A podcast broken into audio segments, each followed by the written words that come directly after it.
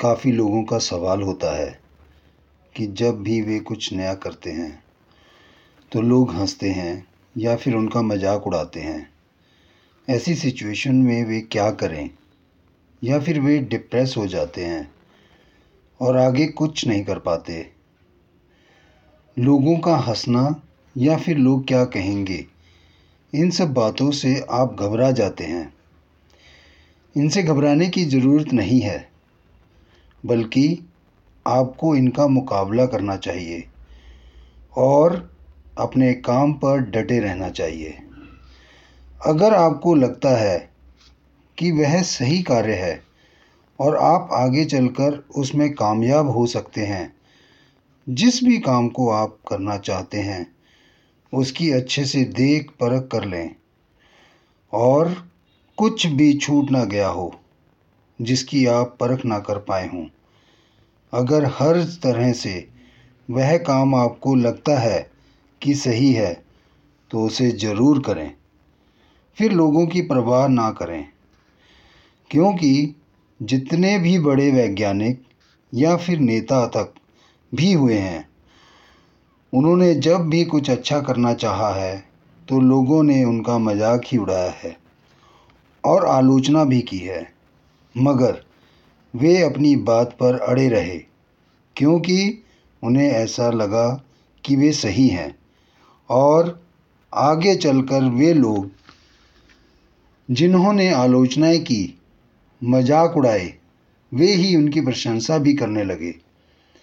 तो अड़चनें हर काम में आती हैं, बस उनका सामना करने की शक्ति को जुटाना होता है। आप सुन रहे हैं Trilochan Singh show on Hub Hopper एक पॉजिटिव जिद का हाथ थाम लें कि आपको वह काम करना ही करना है और उन सबको उस काम में सफल होकर दिखाएँ जो कल आप पर हंस रहे थे।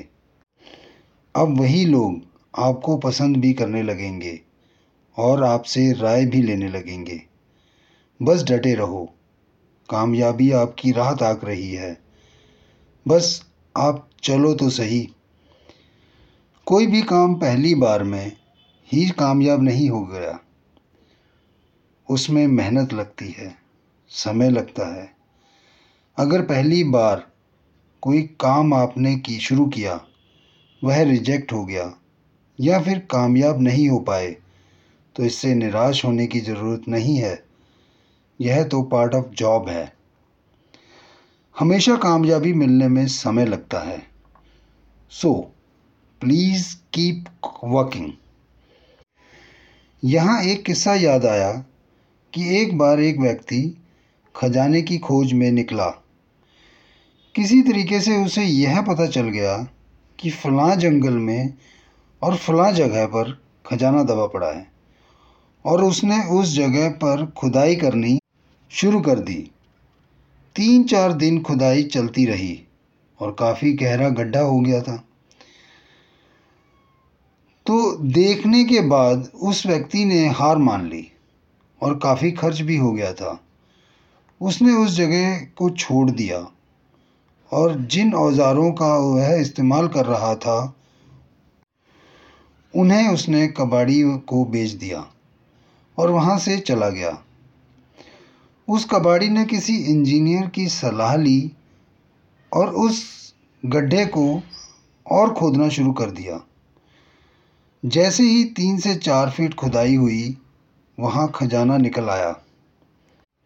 मोरल ऑफ़ स्टोरी हमें जल्दी हार नहीं मान लेनी चाहिए।